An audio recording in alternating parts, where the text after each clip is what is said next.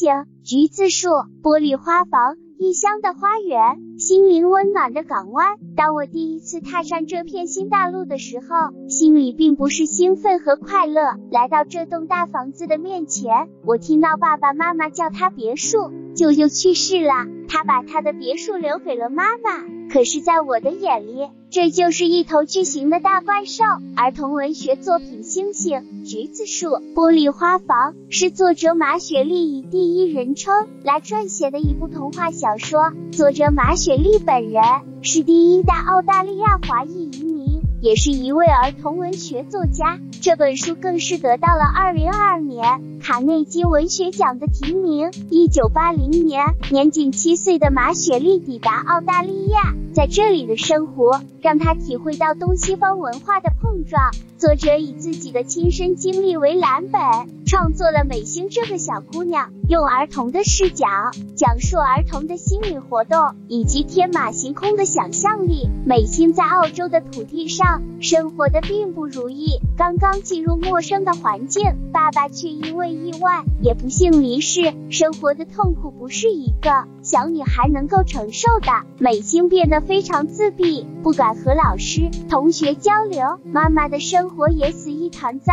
同班同学女孩佩奇主动接近美星，成为了她第一个好朋友，两人亲密无间，形影不离。可是几天后，美星却发现妈妈留给自己的戒指赫然出现在佩奇的手上，这让美星有无数的委屈。可是不懂英文的她无法跟外国老师说明情况，文化的差异给孩子带来的冲击是巨大的。在年幼无知、天真烂漫的时候，孩子需要的是跟小伙伴们一起快乐成长。可是身处异乡，没人倾诉，孤独寂寞可能会吞噬孩子幼小的心灵。而即便有时候他们长大成人，却仍然在弥补童年的缺憾。邻居黄太太家的儿子凯文和美星是同班同学，同样来自中国的他，对美星有了一份保护欲。而他们的同学乔西，一个喜欢画画的安静男孩子，也跟两人成了好朋友。渐渐的，美星不再沉默不语。他甚至邀请两位好朋友一起去他的秘密花园。原来在别墅的后院有一个玻璃花房，里面种着橘子树。而在夏天的夜晚，透过玻璃花房可以瞥见漫天的繁星。以前美星孤独的时候，总是一个人在这自己的花园里舔舐伤口。但是现在，他有了一起玩耍的小伙伴，这里就是他们的乐园。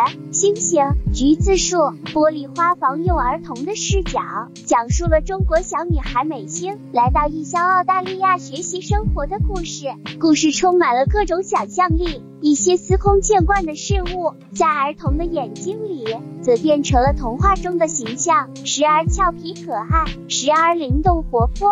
书中还有许多精美绝伦的绘本插图，文字图画有机结合。作者也想通过这本书来告诉广大家长，面对孩子的一些问题，不要忽视了他们的情绪和内心的感受。这本书推荐给十二岁以下的儿童阅读。愿每个人的童年都有充满童趣的乐园，愿每个人的内心都能保持纯真。